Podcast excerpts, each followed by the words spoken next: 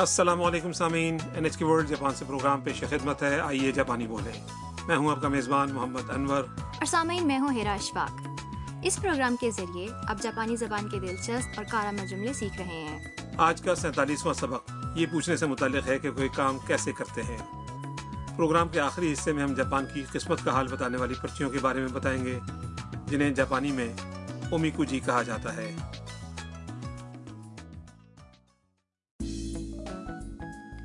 ہاروسا house کے رہائشی Kyoto کی فوشیمی اناری تھائشہ عبادت گاہ میں ہیں۔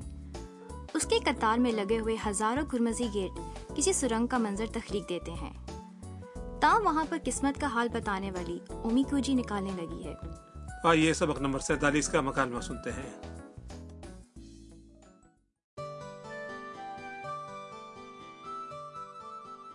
おみくじだよどうやってするんですか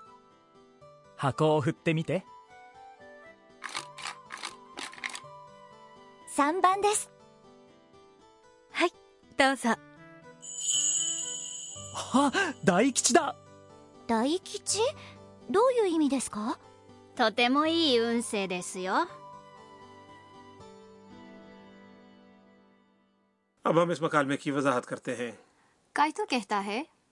کام ہی یہ قسمت کا حال بتانے والی قرآن دازی ہے۔ تام پہلی بار امی کو جی نکال رہی ہے چنانچہ اسے طریقہ معلوم نہیں۔ وہ پوچھتی ہے دو یا تسرن دس کا؟ کیسے کرتے ہیں؟ کائتو اسے بتاتا ہے ہاکو ہپتے میتے؟ ڈبا ہلا کر دیکھیں۔ جب تام ڈبا ہلاتی ہے تو لکڑی کا ایک ٹکڑا باہر آتا ہے جس پر ایک نمبر لکھا ہے۔ سام باندس تین نمبر ہے۔ مندر کی ایک خادمہ تام کو اس نمبر کے حساب سے قسمت کے حال کی پرچی دیتی ہے۔ جی یہ لیجیے کائتو پرچی دیکھ کر کہتا ہے۔ ہاں، دائی کچدا ارے دائی کچی ہے۔ تام کہتی ہے۔ دائی کچی؟ دو یو ایمی دس کا۔ دائی کچی؟ اس کا کیا مطلب ہے؟ ہاروسان بتاتی ہیں۔ توتےمو ای ان سے دیس آپ انتہائی خوش قسمت ہیں۔ تام نے پہلی بار قسمت کا حال بتانے والی اومی کو جی نکالی۔ اور اس کی قسمت کی پرچی دائی کی جی یعنی انتہائی خوش قسمتی کی نکلی۔ تام کو یقیناً اس سے بہت خوشی ہوئی ہوگی۔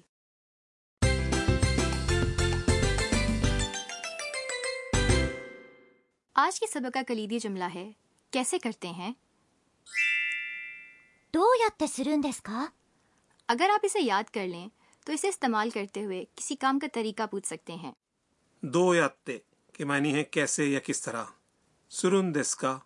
دراصل فعل سرو یعنی کرنا کے ساتھ اندس کا لگا کر بنایا گیا ہے۔ دو یاتے سرو اندس کا یعنی کیسے کرتے ہیں۔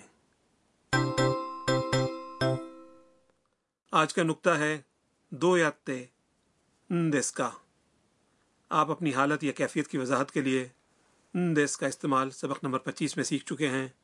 مثلا گا اتا اندس یعنی گلے میں درد ہے۔ اس کا سوالیہ انداز دس کا اس وقت استعمال کیا جاتا ہے جب کوئی بات ٹھیک سے سمجھ نہ آئی ہو اور اس کی وضاحت درکار ہو۔ چنانچہ کوئی کام کیسے کرنا ہے پوچھنے کے لیے یہ انداز بہترین ہے۔ یہ یاد رکھیے کہ دو یادتے یعنی کیسے اور جملے کے آخری حصے دس کا کے درمیان فعل کی سادہ شکل استعمال ہوگی۔ یعنی پہلی بار کوئی کام کرتے وقت جب اس کا طریقہ نہ معلوم ہو یوں پوچھنا بہتر ہوگا دو یادتے سرون دس کا ٹھیک ہے نا؟ جی بالکل ٹھیک۔ تو سامعین اب سنیے اور دہرائیے۔ どうやってするんですかどうやってするんですか جی سامعین امید ہے آپ نے جملوں کو عمدگی سے دہرا لیا ہوگا۔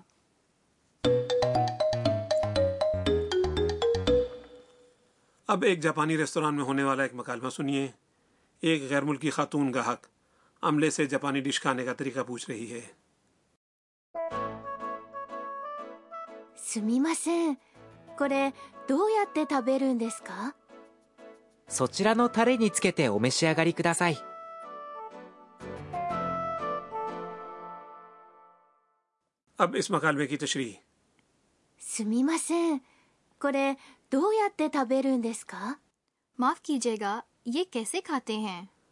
خاتون گاہک اپنے سامنے رکھے ہوئے کھانے کی جانب اشارہ کرتے ہوئے اس کے بارے میں پوچھ رہی ہے۔ اس لیے اس نے لفظ کورے یعنی یہ استعمال کیا۔ اور چونکہ کھانے کا طریقہ پوچھا گیا ہے اس لیے فیل تابیرو یعنی کھانا استعمال کیا گیا۔ اس چٹنی میں ڈبو کر کھائیں۔ سوچیرا نو تارے یعنی وہ چٹنی یا اس چٹنی۔ سکیتے دراصل فیل سکیرو یعنی لگانا یا ڈبونا کی تے شکل ہے اور اومیشی اگاری کداسائی کھائیے کہنے کا انتہائی شائستہ انداز ہے اب سنیے اور دہرائیے جملے کے آخری حصے کو اٹھان کے ساتھ ادا کریں どうやって食べるんですかこれどうやって食べるんですか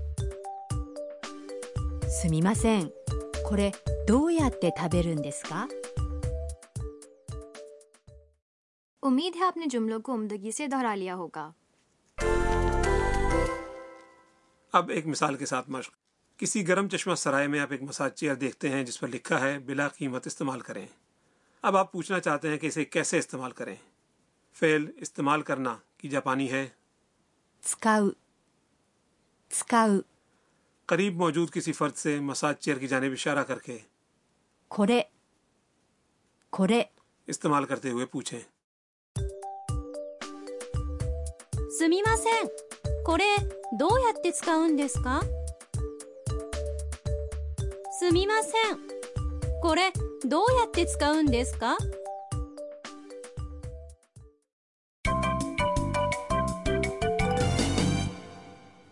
اور اب اضافی معلومات کا کارنر آج کا جملہ تام نے قسمت کا حال بتانے والی اومی کو جی کی پرچی پر دائی کی چی لکھا دیکھ کر پوچھا تھا どういう意味ですか یہ جملہ کسی لفظ یا جملے کے معنی پوچھنے کے لیے استعمال کیا جا سکتا ہے۔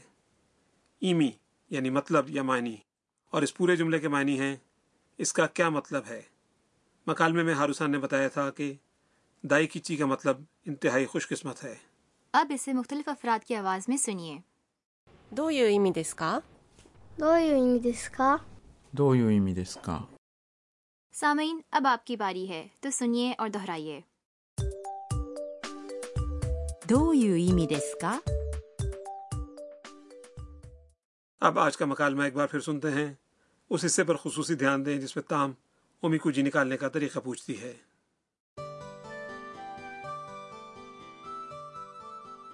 おみくじだよどうやってするんですか箱を振ってみて3番ですはいどうぞ あ大吉だ大吉どういう意味ですかとてもいい運勢ですよ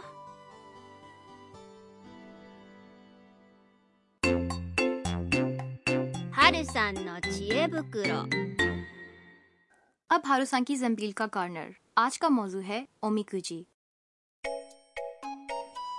اومی کو جی قسمت کا حال بتانے والی قرآن اندازی ہے جو عبادت گاہوں اور مندروں میں ہوتی ہے عام طور پر کاغذ کی لمبی پٹی پر۔ دائی کی چی یعنی انتہائی خوش قسمت کچی یعنی خوش قسمت یا کیو یعنی بد قسمت وغیرہ جیسے الفاظ تحریر ہوتے ہیں۔ اس کے علاوہ صحت کام یا محبت جیسے زندگی کے امور کے بارے میں مشورہ بھی درج ہوتا ہے۔ لیکن تام نے تو لکڑی کا ڈبہ ہلا کر لکڑی کا ٹکڑا نکالا تھا۔ جی ہاں مندر کی ایک خادمہ نے اسے لکڑی کے ٹکڑے پر لکھے ہوئے نمبر والی پرچی دی تھی۔ بعض مندروں اور عبادت گاہوں میں براہ راست کاغذ کی پرچی نکالی جاتی ہے۔ اور بعض جگہوں پر تو اب اومیکو جی کی وینڈنگ مشینیں بھی لگی ہوئی ہیں۔ لیکن اومیکو جی میں بدقسمتی کی پرچی نکل آئے تو بہت دل خراب ہوگا۔ اگر اومیکو جی میں بدقسمتی کا قرآن نکلے تو کاغذ کی اس پرچی کو عبادت گاہ یا مندر کی حدود میں کسی درخت کی شاخ یا کسی دوسری مقررہ جگہ پر گرا لگا کر باندھ دینے سے اس کے خوش قسمتی میں بدل جانے کا عقیدہ بھی پایا جاتا ہے۔ اچھا یہ بات ہے۔ میں نے ایک مندر کے احاطے میں درختوں پر بہت ساری کاغذ کی پرچیاں لگی دیکھی ہیں۔ تو یہ پرچیاں وہ ہیں جو لوگ درختوں کی شاخوں سے باندھ دیتے ہیں۔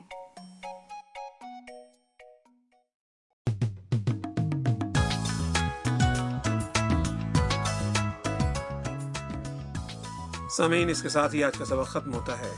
اگلا سبق اس سیریز کا آخری سبق ہوگا جس میں تام اپنے مستقبل کا ارادہ بتاتی ہے۔